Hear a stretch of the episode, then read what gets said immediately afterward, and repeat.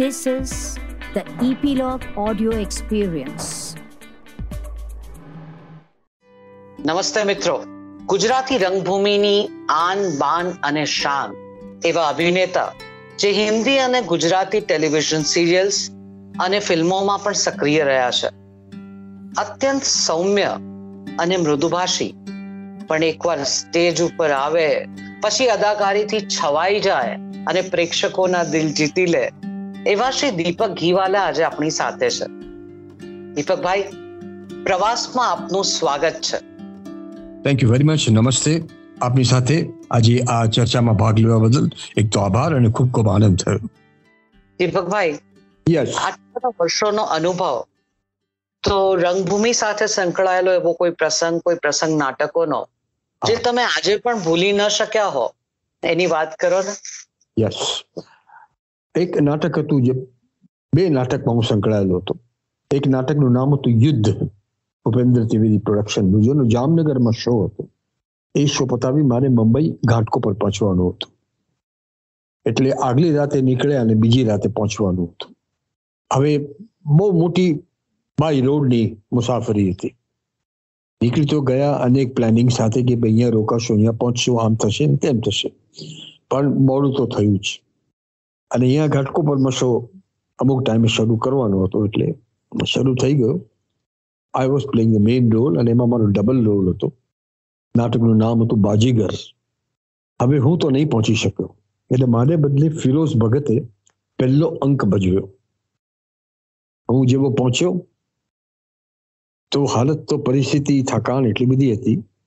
પણ ખેર ફિરોઝ ભગત એનાઉન્સ કર્યું કે ભાઈ દીપક ગીવાલ આવી ગયા છે હવે બાકીનો ભાગ નાટકનો એ ભજવશે. અને મારો સુખદ અનુભવ and I was really surprised ઓડિયન્સે ખૂબ તાળી વગાડી અને સ્વીકારી લીધું. અને માફી માગી અમે લોકો મેં અને ફિરોઝ બંને કે બે બી પરિસ્થિતિમાં આમ થયું. અને નાટક અમે ભજવ્યું. અને સારી રીતે નાટક સંપૂર્ણ રીતે રજૂ થયો બાકીનું એટલે આવો આ પરિસ્થિતિમાં આવા નિર્ણય ડિરેક્ટરે કે મેઇન કલાકારે કે નિર્માતાએ લેવા પડે છે. આવો એક પ્રસંગ આવી ગયો. પણ અમે જ્યારે આવતા હતા, મારી સાથે બીજા પણ ત્રણ ચાર કલાકારો હતા. એટલો માનસિક બોજ હતો કે કેમ પહોંચશું ને કેમ થશે ને ક્યારે થશે ને શું થશે. પણ કરતા કરતા પહોંચ્યા નાટક સાહેબ.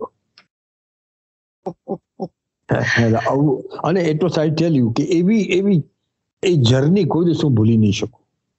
I think it was more than thirty ત્રીસેક કલાકની ઉપરની જર્ની હશે. અને તે એ વખતે એટલા બધા રસ્તા સારા નહોતા. અને I talking this matter must be at least twenty twenty five years before હવે હવે હાઈવે પર બધું ઘણું બદલાઈ ગયું છે. Road are much much better પણ આવા પણ અનુભવ થઈ જાય છે. But you have to. Face it you have to do it પછી તમારે દિલ મન મૂકીને પૂરેપૂરી પૂરેપૂરી નિષ્ઠા સાથે એ જે બી તમારે ભજવવાનું હોય એ નાટકનો ભાગ ભજવવો જ પડે. બિલકુલ. અને આવે વખતે કામ એક આવે છે તમારી પર્સનલ એનર્જી એન્ડ ફિટનેસ એ તમે જો ધ્યાન રાખવું જ પડે તમારે. ગમે ત્યારે થાકેલો હું બહુ થાકેલો હતો. એટલે આઈ મીન આંખો ખુલી નહોતી રહેતી. એ પરિસ્થિતિ હતી. ત્રીસ બત્રીસ કલાકની જર્ની પછી. પણ ખેર એક આવો અનુભવ. વાહ. બીજો એક અનુભવની વાત કરું કે અમે આવી ઘણા વર્ષો પહેલાની વાત છે. મારા ગુરુ ચંદ્રવર્ધન ભટ્ટ જેમની સામે હું મોટો થયો. એમના હાથે જે ઘણું શીખ્યો. અને એ નાટક અમે ભજવતા હતા. એ હતું વલસાડમાં. અરે આમ સોરી વલસાડ બી નહીં અમૂલ વલસાડની પાસે જ છે. બહુ મોટી જગ્યા છે. ત્યાં ઓપન એર થિયેટર જેવું હતું ને એક ટેમ્પરરી છજિયા જેવું ઉપર એ લોકોએ બાંધ્યું હતું. અને ઓપન એરમાં લોકો બેઠા હતા નાટક ભજવાતું હતું અને અચાનક ઉપરનું આખું જે છાપરું ટેમ્પરરી હતું એ સીધું અમારા પર પડ્યું. બાપરે. પણ of course it was not that solid stuff નહોતો બાંધવામાં. થોડું મિક્સ એન્ડ મેચ કરીને પડ્યું. અને અમે ત્રણ ચાર કલાકારો તખતા પર ભજવતા હતા અને ભજવાયું. લોકો પહેલા તો ચોંકી ગયા ગભરાયો. ગભરાઈ ગયા અને લોકોના સમારંભ ઓડિટોરિયમમાંથી અમુક અવાજ એવી ત્યાં ચીસ નીકળી ગઈ, અરે સંભાળો, અરે શું થયું, આમ થયું, તેમ થયું. કારણ કે લાઇટ જે ટેમ્પરરી લગાવી હતી, એના પર પણ અસર થઈ. એક બે લાઇટ પેલી બાજુ પડી ગઈ. લકીલી અમારે કોઈના પર નહીં પડી. પણ પછી પાછું નાટક શરૂ કરતા ટાઈમ લાગ્યો, કારણ કે છજુ બાંધવું જરૂરી હતું.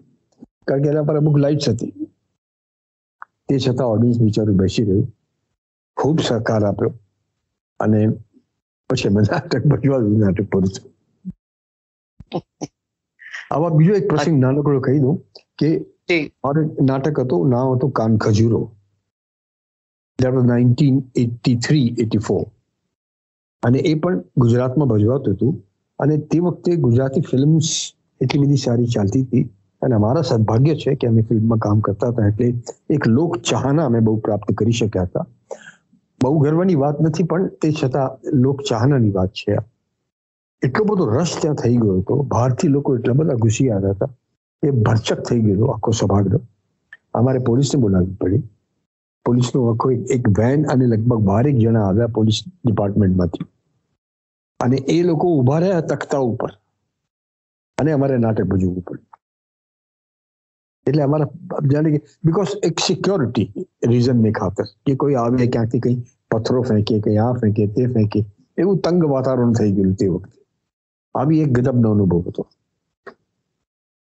જી રિયલી ખૂબ ગજબના અનુભવો છે આપના જામનગરથી ઘાટકોપર બાય રોડ એક શો પતાવીને બીજા શો માટે એક શો માં છજ્જુ તૂટી જાય ફરીથી લગાડાય શરૂ થાય. અને આ ઓવર ક્રાઉડ લોકો એટલા બધા વધી ગયા હોય પોલીસ સ્ટેજ પર હોય ને તમે નાટક ભજવો. અદ્ભુત અનુભવ છે દીપકભાઈ અદ્ભુત. I tell you one more thing આપણે મહાયાત્રા નાટક સાથે કરતા હતા રાઈટ હાજી જી આપણો આનંદમાં શો હતો. આનંદનો ટાઉન હોલ આ બી લગભગ એટી નાઇનની વાત છે. અને હું તે વખતે દુબઈમાં માણસ હોવાનો મને ડંક એ નાટકનો શો કરવા ફિરોઝ ભગતના ગ્રુપ સાથે ગયો હતો. શો પતાવીને મારે આણંદ બીજે દિવસે પહોંચવાનું હતું. નાઉ જસ્ટ ઇમેજિન દુબઈથી હું ફ્લાઇટમાં બપોરની ફ્લાઇટમાં બેઠો. આઈ કેમ ટુ બોમ્બે એરપોર્ટ ત્યાંથી મેં ઇન્ડિયન એરલાઇન્સની ફ્લાઇટ પકડી અને I came to Baroda બરોડાથી by road I came to Anand અને હું લકીલી બાય ગોડ ગ્રેસ લગભગ પોણા દસે પહોંચી ગયો ટાઉન હોલ આણંદ અને આપણો શો ભજવાયો જી જી. This is how it is excitement lot of excitement lot of tension everything.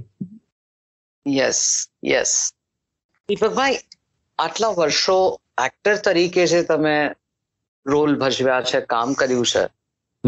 તો એક્ટર તરીકે એ કયો એસ્પેક્ટ છે કે એ કયું પાસું છે જે તમને સૌથી વધારે રોમાંચક લાગે છે.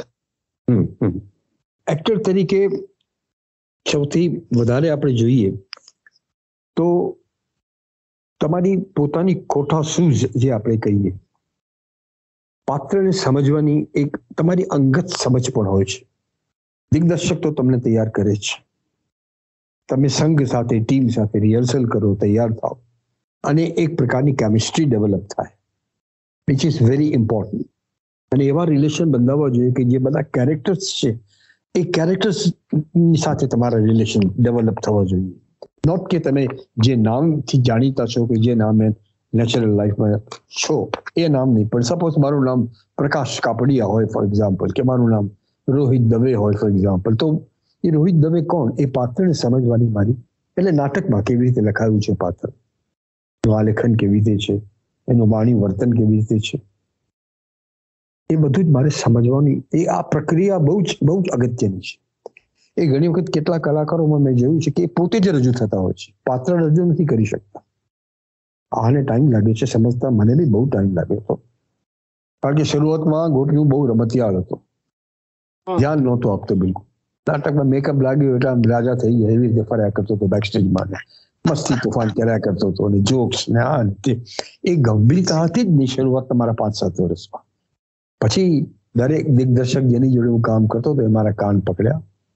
મારા માતા પિતા બી ખૂબ જ રંગભૂમિમાં રસ ધરાવતા હતા રંગભૂમિ સંસ્થામાં એ લોકો ઇન્ટરેસ્ટ લેતા હતા આવતા મળતા જોતા બધી ચર્ચા વિચારણા થતી મોટા સાહિત્યકારો મારા પિતાજીના મિત્રો હતા એટલે એ બધી વાતો થાય મને ઠપકા મળે ખૂબ જ એમ કરતા કરતા જ્યારે લોકો તરફથી મને સાંભળવા મળ્યું કે આ છોકરો કઈ શું બોલે છે કઈ સમજાતો નથી ભાઈ બહુ ફાસ્ટ બોલે છે આ છોકરો અને because I was very much westernise because of my college atmosphere school atmosphere અને મિત્રો પણ એવા જ હતા. એટલે મારી બોલવાની સ્પીડ બહુ બહુ વધારે પડતી હતી અને કોઈ ક્લેરિટી નહોતી. અને ગુજરાતીમાં બી હું ફાંફા મારતો હતો. ધ્યાન નહોતો આપતો.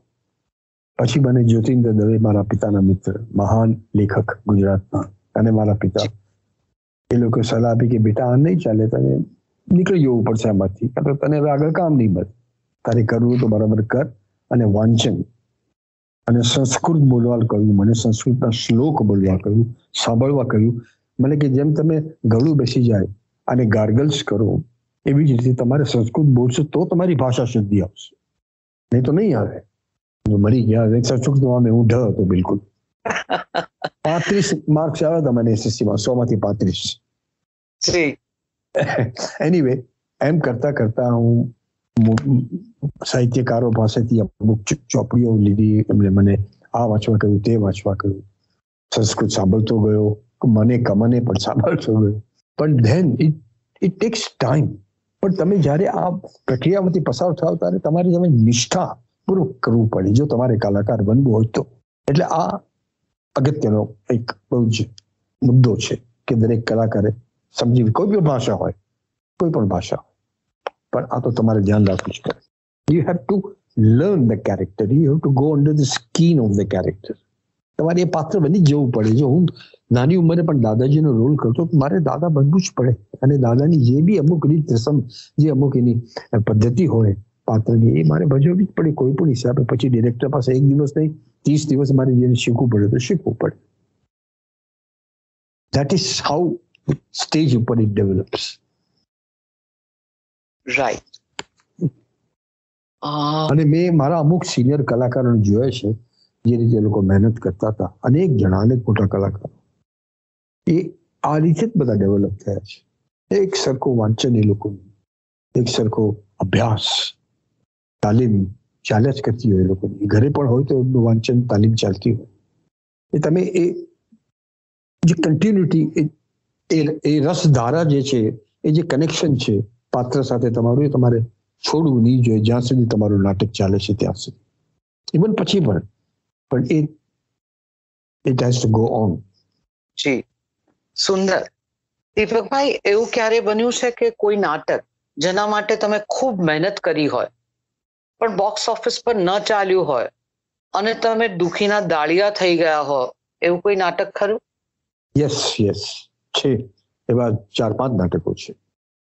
બે હજાર પાંચ પછીની વાત કરું. લગભગ બે હજાર છ કે સાત. અમે પોતે જ અમારા પ્રોડક્શન એક નાટક કર્યું હતું. એનું નામ હતું હેલો પાર્ટનર સામાજિક છતાં થોડું પ્રહસન પણ હતું એમાં. અને મેં જ એ નાટક ડિરેક્ટ કર્યું હતું. પણ કોણ જાણે કેમ એ નાટકની વાર્તા, એ નાટકનું લખાણ ખૂબ સારા પ્રયત્નો થયા હતા બધા તરફથી. પણ એ કંઈક જેને આપણે કહીએ કે અંકોડા જે રીતે ભેળાવા જોઈએ, એ નહીં થયા. અને પ્રેક્ષકોએ નાટકને નહીં સ્વીકાર્યું. અને અમારું પોતાનું પ્રોડક્શન હતું. અને મારા હિસાબે માંડ પચીસ શો થયા છે એના. અને ઇટ ગોટ ઓવર પણ સાથે સાથે લોકો તરફથી ક્રિટિસિઝમ જેને આપણે ટીકા ટીકા પાત્ર પણ અમે બન્યા હતા. કારણ કે મને મને બહુ ખેદ થયો કે કેમ આટલી મહેનત અને આટલું ધ્યાન રાખવા છતાં પણ હશે કંઈક ક્ષતિ ક્યાંક તો હશે. એટલે મારે જ સ્વીકારવી જોઈએ ક્ષતિ એવા બહારના અમુક ત્રણ ચાર નાટકોમાં પણ થયું છે. પણ લકીલી એક વસ્તુ કહું કે જે નાટક ના ચાલ્યું મારું, જેમાં માત્ર કામ કરતો હતો, કલાકાર તરીકે, એ કોઈ દિવસ ખૂટ નથી થયું. એટલે ચાલુ નાટક લોકો બંધ કરાવી દે, પૈસા પાછા માંગે, ધમાલ મસ્તી થાય, એ એવી પરિસ્થિતિમાંથી ભગવાનની કૃપાથી પસાર થયો નથી. આ નાટક ના ચાલ્યું હોય તો એક દસ શોમાં પણ બંધ થયું છે નાટક. ઠીક છે. That you have to accept it જી જી.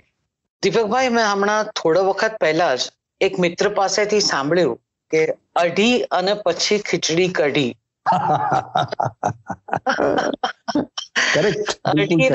ખીચડી કઢી. તો આ તમારો હેલ્થ મંત્ર છે? લગભગ એમ કહી શકાય જો if you are taking alcohol G. Good healthy drinks છે mind well very healthy drinks તો અમે આ રાખતા હતા કે આ માપ રાખવું જોઈએ સાહેબ બે અઢીને ખીચડી કરી એટલે એ રાઈમ કર્યું અમે અઢીને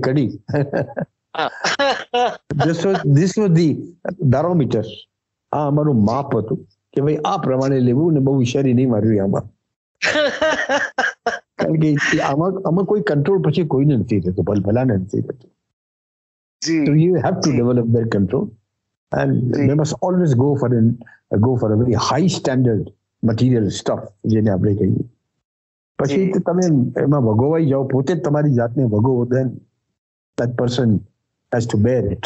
જી। પણ તે છતાં આ વાત નીકળી છે તો કહું કે આટલા વર્ષ દરમિયાન I have always maintain control નહીં એટલે નહીં જ્યારે નથી તો નહીં જ. અને પછી દિવસો સુધી નહીં.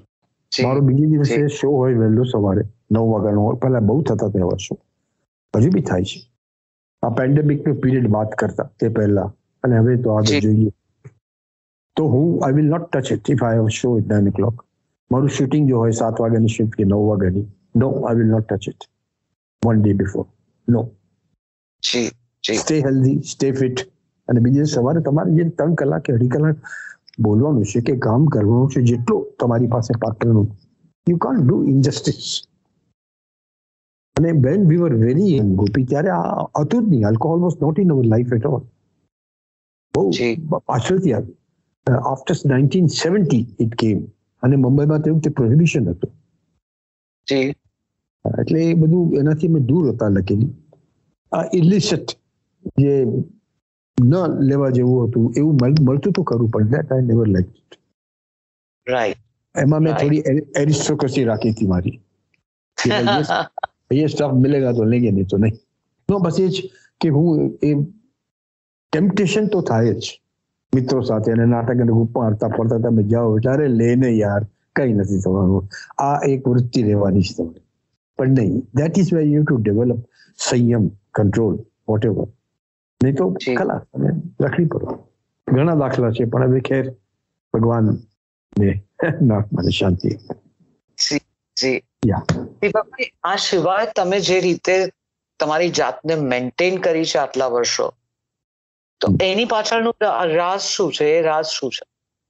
એમાં રાજમાં I mean love with life I am always in love with life so when you love yourself and the life around you તો તમે એક જાતની તમારામાં અવેરનેસ ડેવલપ કરો. એ અવેરનેસ એટલા માટે મારી ડેવલપ થતી ગઈ કે મારું જે કોલેજ કાળમાં જે મિત્રો સર્કલ હતું, એ આ લારીવાળા, ફલાણા ઠીકાણા આ તેમાં બહુ લોકોને રસ નહોતો એટલે બહુ કોઈ કોઈ વખત ખાધું છે, નથી ખાધું એવું નહીં. ચટકા તમે મિત્રો સાથે તમારા ડેવલપ થઈ જાય. પણ એમાંથી હું કંટ્રોલ કરતો ગયો મારી જાત. I used to take very sensible food આજે બી ઘરે મારું જે ખાવાનું બને છે, અમારે ત્યાં તેલ વાળું એકદમ પેલા મરચા ને આ તે જે આપણને ગુજરાતમાં અમુક જગ્યાએ મળે છે. તમે ખાવાનું જુઓ તો તમને લાલ શાક દેખાય. અને ચટા, ચટાકેદાર હોય, તીખું હોય, વગેરે વગેરે. આજે પણ સૌરાષ્ટ્રમાં એવું જ મળે છે ઘણી જગ્યાએ. એનાથી તમારે યુ હેવ ટુ ડેવલપ હું જ્યારે, હું અને રાગીની ઘણી વખત સાથે નાટકોમાં કામ કરતા, તો અમદાવાદમાં મહિનો રહેવું પડતું. ફાઇન એટલે જે ત્યાંનું ફૂડ આવતું હતું કેટરર્સનું વેલ હવે એ બધા કલાકારો કે ટીમને ખાવું પડે ફાઇન પણ તમને જો ન ફાવતું હોય, તો અમે એક એક ફેમિલીને શોધી કાઢ્યું ત્યાં. એ લોકો ઘરે બનાવતા હતા ખાવાનું. અને રાગીની ગાઈડેડ ધન કે ભાઈ આ રીતે કરજો, આ રીતે કરજો.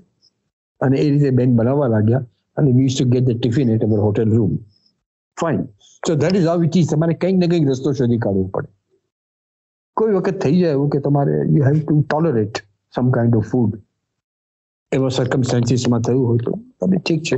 બાકી one has to find out some way try and avoid try and make your own self એ બધું કર્યા કરતો. અને હજુ બી કરું છું. નહીં તો વિથ ધીસ એક્ટિવિટી આપણી જે એક્ટિવિટી પ્રવૃત્તિ છે એમાં ખોરાક પ્રત્યે ધ્યાન આપવું પડે. Fitness you have to exercise daily if possible daily તો કઈ નહીં અઠવાડિયામાં ત્રણ દિવસ. બહુ હેવી એક્સરસાઇઝ ન થાય તો કઈ વાંધો નહીં. માઇલ્ડ એક્સરસાઇઝ ઘરે કર્યો. That helps you keeps your muscles moving and fit, bones particularly. And I'm already past 80 now. Goodness. Yo, yes. Deepak Bhai. I am 82 complete. Yes. Yeah, so that's what it is. But your spirit is of 25. yes, you got to keep that spirit. The, the, the Yeah. child, like in you, the child is in you always. In everybody's life, you have to develop, keep the child with you. Gee, gee. But don't be With- behave just uh, behave just like a child. But that that એ ઉત્સુકતા હોય છે જે એક રમતિયાળપણું જે હોય છે એ બધી વૃત્તિઓ સાથે સાથે જિંદગીમાં બહુ કામ આવે છે મિત્રો રાગિણીબેન ફેસિનેટિંગ એક્ટ્રેસ છે અદ્ભુત અભિનેત્રી છે. એમણે પણ ગુજરાતી રંગભૂમિ અને ફિલ્મોમાં ખૂબ ખૂબ યોગદાન આપ્યું છે. ખૂબ કામ કર્યું છે ખૂબ સુંદર કામ કર્યું છે. દીપકભાઈ હાજી. તમારી રાગિણીબેનની લવ સ્ટોરીની શરૂઆત કેવી રીતે થઈ? ઓ Pandora's box.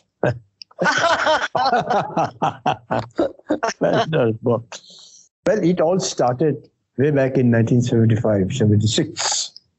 हम एक प्ले करता था Him Angara excellent play excellent play written by Harkishan ભાઈ મહેતાની નોવેલ ઉપરથી ડોક્ટર રોશનલાલ નવલકથાનું નામ એના પરથી નાટક આખું તૈયાર થયું હરકિશનભાઈ શૈલેષ દવે સારંગ બારોટ બધે બે- આ બધા વ્યક્તિઓ ભેગા મળી નાટક લખ્યું અને I played the main role of doctor Roshanlal He was a negative character but not villain like a negative character but character who is a very famous doctor suited booted very sophisticated છતાં એને એક revenge લેવો તો એ લે છે એની અંદર Ragini was playing a role એ ઘરમાં એક માળી માળી હોય છે માળીની દીકરી એનો રોલ અને I am playing the main role doctor Roshanlal ત્યાંથી આ અંકુર ઉઠ્યા and we gradually started coming closer and closer and closer and became so called Adam and Eve or so called અને કેટલા વર્ષો થઈ ગયા છે અને ખૂબ નાટકોમાં મેં સાથે કામ કર્યું ફિલ્મોમાં કામ કર્યું ગુજરાતી સિરિયલમાં બી બહુ કામ કર્યું હિન્દીમાં થોડું પણ કામ કર્યું સાથે જી great chemistry we had and thankful to almighty god yes અને તમારા જેવા કલાકાર મિત્રો બધા એમને બહુ શુભેચ્છા આપી બહુ સાથ આપ્યો. પ્રેક્ષકોએ બહુ સાથ આપ્યો. તમને હું એ એ આભાર તો હું કોઈ દિવસ ભૂલી ન શકું એ લાગણીઓ કોઈ દિવસ ભૂલી ન શકું. જી. તો દીપકભાઈ પ્રપોઝ કોણે કર્યું હતું? ક્યાં કર્યું હતું ને કેવી રીતે કર્યું હતું? Gopi I think you take me to jail now એટલા બધા સિક્રેટ બહાર પાડવા પડે please please please I proposed I proposed G. I did I propose in Bombay અમે લોકો સાથે જતા કારમાં. જતા હતા. અને થોડી વખત ગાડી રોકીને મેં મનોમન નક્કી કર્યું છે કે આજે હવે હું કહી દઉં છું. બહુ થયું. બટ અમને Actually really speaking legally speaking એક થતા ટાઈમ લાગ્યો જી. And there are certain domestic reasons which, but you would understand what it is. It takes time. Yes yes પણ પછી એક થયા પછી એક જ છીએ વાહ બધી રીતે બધી રીતે એક છે. you stay always blessed both of you you and ragini ben fantastic દીપકભાઈ તમારી દ્રષ્ટિએ ગુજરાતી રંગભૂમિમાં આટલા વર્ષોમાં શું બદલાયું છે? ને શું જુદું છે? કોઈ બદલાવ છે તો એ કેવો છે? What do you think about it The historic question, I'll tell you. well, see, we, I'm very fortunate, બહુ જ નસીબદાર છું કે મેં ગુજરાતી રંગભૂમિના ગોલ્ડન ડેઝ જોયા છે. સુવર્ણકાળ બિલકુલ જોયો છે. નાઇન્ટીન સિક્સટી ઓનવર્ડ્સ અને તમે સમજો એ જ્યારથી હું દાખલ થયો લગભગ fifty seven nineteen fifty five મારો પહેલું નાટક તેરમી માર્ચ ભારતીય વિદ્યા ભવન એ નાઇન્ટીન સિક્સટી પછી ગ્રેજ્યુઅલી રંગભૂમિ દિન બ દિન પ્રગતિ કરતી ગઈ સારા સારા ડિરેક્ટર્સ આવતા ગયા જેવા કે પ્રવીણ જોશી કાંતિ બઢિયા ચંદ્રવર્ધન ભટ્ટ અદી મરઝબાન તો અમારા હતા senior Pratap Ojha big real big seniors જેમના હાથ નીચે હું ઘડાયો બધાના હાથ નીચે ઘડાયો પછી બીજા નવા યંગ ડિરેક્ટર્સ પણ આવ્યા. એ લોકોએ સુકાન સંભાળ્યું? અને પ્રવીણ જોશી, પછી એમનો ભાઈ અરવિંદ જોશી. પણ પ્રવીણભાઈ ને કાંતિભાઈ બંનેનું યોગદાન બહુ જ મોટું છે. એમને જે પ્રકારના નાટકો આપ્યા, જે રીતે પ્રેક્ષકને થિયેટર તરફ બોલાવતા ગયા થિયેટર લાવતા થઈ ગયા. ત્યાર પછીની પેઢીમાં સુરેશ રાજણ આવ્યા, પરેશ રાવળ આવ્યો, સિદ્ધાર્થ રાદેરી આવ્યો હોમી આવ્યો. આ બધા ડાયરેક્ટરો બહુ જ નિષ્ઠાપૂર્વક કામ કરીને સારા સારા નાટકો કર્યા. અને કેવા કેવા વિષય તમે એ લોકો નાટકના શીર્ષક સાંભળો, તો તમને થાય કે આવા નાટકો આજે તમે શીર્ષક કોઈને કહો તો કે આટલે આનું શું? એટલે આ શું કહેવાય? મારો તમે. નથી સમજતા લોકો. એ દુઃખની વાત છે. તમે કાંતિબેન આત્મેતન નાટકો નું શીર્ષક જુઓ. બુગજળ સિંચીને અને ઉછેરી વેલ. જી. જોયું હશે Gopi? You must have seen it yes yes પછી કોઈ ભીતેથી આઈના ઉતારો. જી. આવા નાટકોના અને પ્રવીણના નાટકોના તમે જોયું સપડના ફૂલ ખેલંદો મોસમ છલકે માણસ નામે કારાગાર. સંતો રંગીલી તો એને એક્સેપ્શન થઈ. પણ આ જે એ લોકો પાસે આજે એક નિષ્ઠાને એક નાટકને દિન બદિન એક ઊંચી કક્ષાએ લઈ જવાની જે ખેવના હતી એ આજે નથી. હવે એના કારણો નિર્માતાઓ આપે છે કે ભાઈ પૈસા છે અમારા પછી અમને કેવી રીતે મળે આમ છે તમને કેવી રીતે મળે અમારે આમ કરવું જ પડે. હવે હું સાંભળ્યા કરું છું પણ મને એ વાત ગળે બહુ ઉતરતી નથી. શું એ જમાનામાં લોકો પાસે પૈસા જે ખર્ચ થતો નાટક નિર્માણ કરવામાં એટલે હું લગભગ નાઇન્ટીન એટી ફાઈવ સુધીની કે નાઇન્ટીન નાઇન્ટી સુધીની હા ને ઇવન મોર નાઇન્ટી ફાઈવ સુધીની વાત કરું કે બે હજાર સુધીની વાત કરું તો નાટકો સારા જ ભજવાતા ખૂબ સારા ભજવાતા આઈટી સંસ્થા બહુરૂપી સંસ્થા કાંતિભાઈની સંસ્થા નાટ્ય સંપદા કેવા નાટકો કરતા અને લોકો કેવી રીતે દોડતા દોડતા જતા ભરાઈ જતા હાઉસફુલ થઈ જતા એ આસ્તે આસ્તે આ કક્ષાએ લોકો લઈ ગયા ત્યારે થયું તો આજે કેમ નહીં થાય? આ સવાલ તો પેદા થાય છે જ. એના એ લોકો પાસે જવાબ છે બધા પાસે. કે નહીં પછી પોસાતું નથી આમ છે તેમ છે.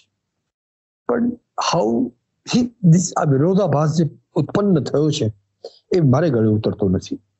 આજે બી થઈ શકે સારા નાટક આ પેન્ડેમિક નો પીરિયડ છોડી દો એ ભૂલી જાઓ. જી.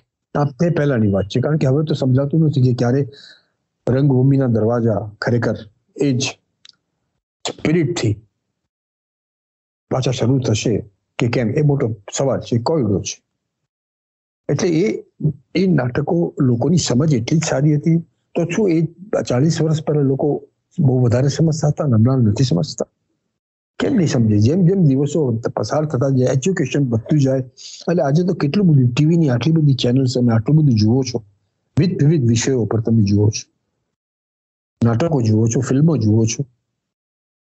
સારા સારા મુશાયરાઓ આવે છે યુટ્યુબ પર સંગીત સભાઓ આવે છે જેને સાંભળવું બધું સાંભળી શકે છે. અને પછી તમે કહો કે ના યાર આમાં મજા નથી આવતામાં કે હસવાનું નથી. એ એ એ કેમ પકડી રાખે છે લોકો? હસવાનું આવે તો જ આવે અમુક પ્રેક્ષક ના હું નથી બનતો જી સો એ નાટક એ રીતે લખાવવું જોઈએ એ રીતે રજૂ થવું જોઈએ પછી કોઈ પણ વિષય હોય. સામાજિક હોય અપરહસન કોમેડી હોય કે મર્ડર મિસ્ટ્રી હોય કઈ પણ હોઈ શકે છે. આજે મેડી તમને યાદ હોય તો ગોપી બાણ શૈયા. વોટ યસ યસ યસ આજે કોણ કોણ કરે આવું? કાંતિભાઈ અદ્ભુત કર્યું હતું નાટક. અમારું જોશીનો પરફોર્મન્સ એટલે it is all a grand performance જી જી. આવા કેટલા કેટલા નાટકો સારા સારા થયા છે. જુદા જુદા નિર્માતા પ્રોડ્યુસર દરેકે પ્રયત્ન કર્યો છે. અને ધન્ય છે બધાને. હવે આજે બદલાઈ ગયું છે આખું વાતાવરણ ઇકોનોમિકલી રિવર્સ થઈ ગયું છે. કેમ? ભાઈ એ લોકો જાણે. હું તો રંગભૂમિનો ચાહક છું. આજે બી I can do anything for anybody or for રંગભૂમિ. અહીં રંગભૂમિમાં મેં આટલા મારી જિંદગીના સાઠ વર્ષ ગયા રંગભૂમિમાં. સિક્સટી યર્સ જી. I cannot never forget કે જે મને જ્યાંથી જે કંઈ માન પાન મળ્યું છે જે કંઈ મને રંગભૂમિ તરફથી પ્રેમ મળ્યો છે લાગણી મળી છે કેમ ભૂલી શકાય? It is it's God's blessing through so many other people પ્રેક્ષકોએ જ્યારે ભલભલા કલાકારોને વધાવ્યા છે એમાંનો હું એક હતો. એ એ વાત એ વાતથી જ એ જ્યારે હું યાદ કરું છું ત્યારે મને એમ થાય છે કે આ ખરેખર હું લાયક હતો. એ પ્રશ્ન થાય છે. એટલા માટે કે હું હજુ કંઈ કરી શકું તો કરીશ. that that urge that passion એ તો Yes. હોવું જ જોઈએ બિલકુલ so i hope so those wonderful days come back i hope and pray inshallah i mean inshallah i Wonderful. mean i mean i mean wonderful talking Yeah. to you deepak bhai yeah. lovely and let's keep fingers crossed and we Yeah. keep praying કે રંગભૂમિના એ દિવસો pandemic પતે અને પાછા એવા જ Yes. શરૂ થાય અ, અને ગોપી આપણી પાસે કાબિલ દિગ્દર્શકો અને લેખક આજે પણ છે. જી. જે લોકો સરસ નાટકો રજૂ કરી શકે એમ છે. અને જેને આપણે કહીએ માતબર નાટક એવા રજૂ કરી શકે એવા દિગ્દર્શક લેખકો છે. નથી એવું નહીં પણ એ પણ સપડાઈ જાય છે ક્યાંક આ ઇકોનોમીની વાતમાં. જી. એવું મને લાગે છે અમારો અંગત અભિપ્રાય છે પણ મારા મને પણ આઈ ઓલસો હોપ કે એવા દિવસો પાછા સિન્સિયરલી હોપ કઈ નહીં તો હું નાટક જોઈશ તો ખરો કામ ન કરી શકું તો. નાટક જોઈશ? જરૂર જોઈશ. અને એક જ બે નાની વસ્તુ કેવી છે કે અભિનય માટે બહુ નાની નાની બે પંગી લાઇન્સ છે કે જે મુશ્કેલ છે તે સ્વ- સ્વભાવગત બનવું જોઈએ. જે મુશ્કેલ છે તે સ્વભાવગત બનવું જોઈએ. સ્વભાવગત સરળ અને સુંદર. આ પ્રયત્ન કલાકારનો હોવો જોઈએ. અને રંગભૂમિ માટે રંગભૂમિ માટે રંગમંચ એક વ્યાસપીઠ છે જે પ્રબળ પ્રભાવ પાડનાર માધ્યમ છે. અને એટલી જ પ્રબળ પ્રબળતાથી પ્રેક્ષકોને ઉન્નત કરી શકે છે. જે એટલી તાકાત છે? અમુક નાટકોની અસર કેવી થઈ છે આપણે ત્યાં? એટલે એ થવી જ જોઈએ અસર. અને એનો એનો હેતુ અસર સાથે મનોરંજન સંદેશ એક જાતનો વ્યવહાર બધું જ છે. જી. ખૂબ સુંદર વાત કરી તમે. એન્ડ લેટ્સ હોપ કે એવા નાટકોની શરૂઆત થાય. આઈ વિશ કે તમારાથી થાય. I hope so I hope so somewhere હું કંઈક કોન્ટ્રીબ્યુટ કરી શકું તો હું ખરેખર મારી જાતને ધન્ય સમજીશ. રંગભૂમિ માટે. Lovely talking to you, Deepak Bhai. Thank you so much. God bless you. Thank you, thank you. So nice of you. It was wonderful to hear you, wonderful to talk with you. We have had one wonderful play together. Yes. Mahayatna. Yeah. Yeah. I, I remember those scenes. Very, very nice. See. Lovely, Deepak Bhai. Thanks a Yeah. lot. God bless you. Same to you. Wish you best of the health. God bless you too. અને બસ આવી જ પ્રવૃત્તિ કરતા રહેજો અહીંયા બાને રંગભૂમિનો એક વ્યવહાર તો સમાજમાં પ્રસરતો રહે છે રંગભૂમિની વાતો તો સમાજમાં આવતી રહે છે. તમે લોકો સાથે કલાકારો સાથે ભલભલા કલાકારો જુદા જુદા કલાકારો સાથે વાતચીત કરો અને એ જે લાગણી જે વર્ષો જીવ્યા છે એની વાત તો લોકોમાં વહેતી થાય છે. ધન્ય છે તમને પણ. થેન્ક યુ સો મચ મિત્રો ટ્યુનિંગ ઇન કરવા બદલ ખૂબ ખૂબ આભાર. જો આપને એપિસોડ ગમ્યો હોય તો કમેન્ટ કરો રેટ કરો અને સબસ્ક્રાઇબ કરો આપના ફેવરિટ પોડકાસ્ટ એપ ઉપર. લાઈક એપલ પોડકાસ્ટ ઉપર ગૂગલ પોડકાસ્ટ હબ ઉપર કાસ્ટ બોક્સ સ્પોટીફાય જીઓ સાવન ઉપર. જેથી you get notified when we come next stay tuned next episode માટે. ત્યાં સુધી આપ સૌ આપનું ધ્યાન રાખો, ખુશ રહો, મસ્ત રહો. એ મળીએ બક્કા પ્રવાસમાં.